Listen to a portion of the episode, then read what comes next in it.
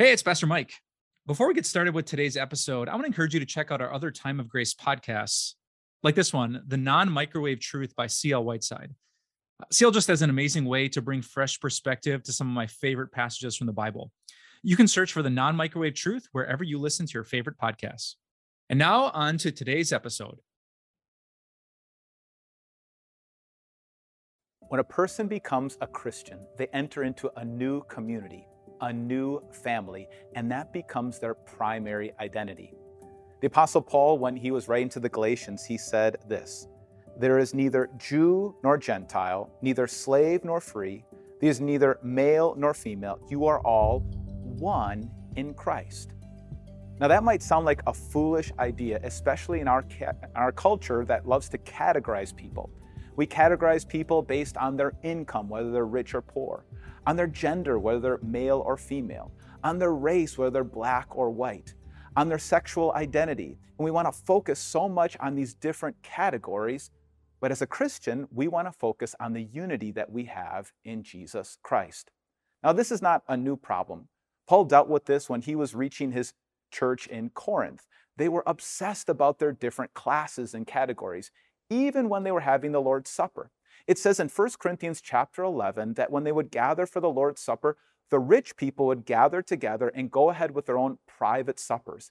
They would gobble down their own bread and they would drink so much of their own wine to the point of getting drunk. And at the same time, isolating themselves from the poor and neglecting their fellow Christians who are poor in their congregation. And so Paul wanted to teach them how to properly have the Lord's Supper. He says when they gather together, they ought to examine themselves and see this kind of selfishness and self centeredness. He said that they should discern the body, and what that could mean is the body of believers, those other fellow Christians that are gathered with them.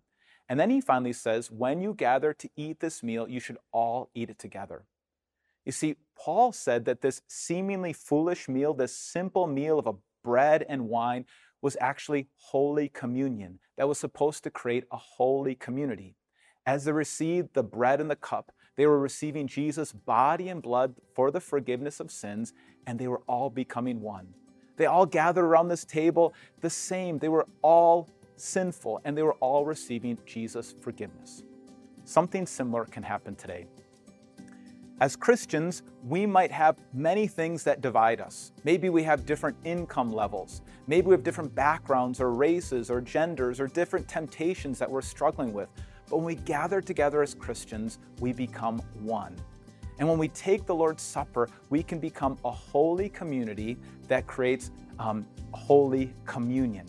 And so here's my encouragement to you gather together as one let Holy Communion create a holy community.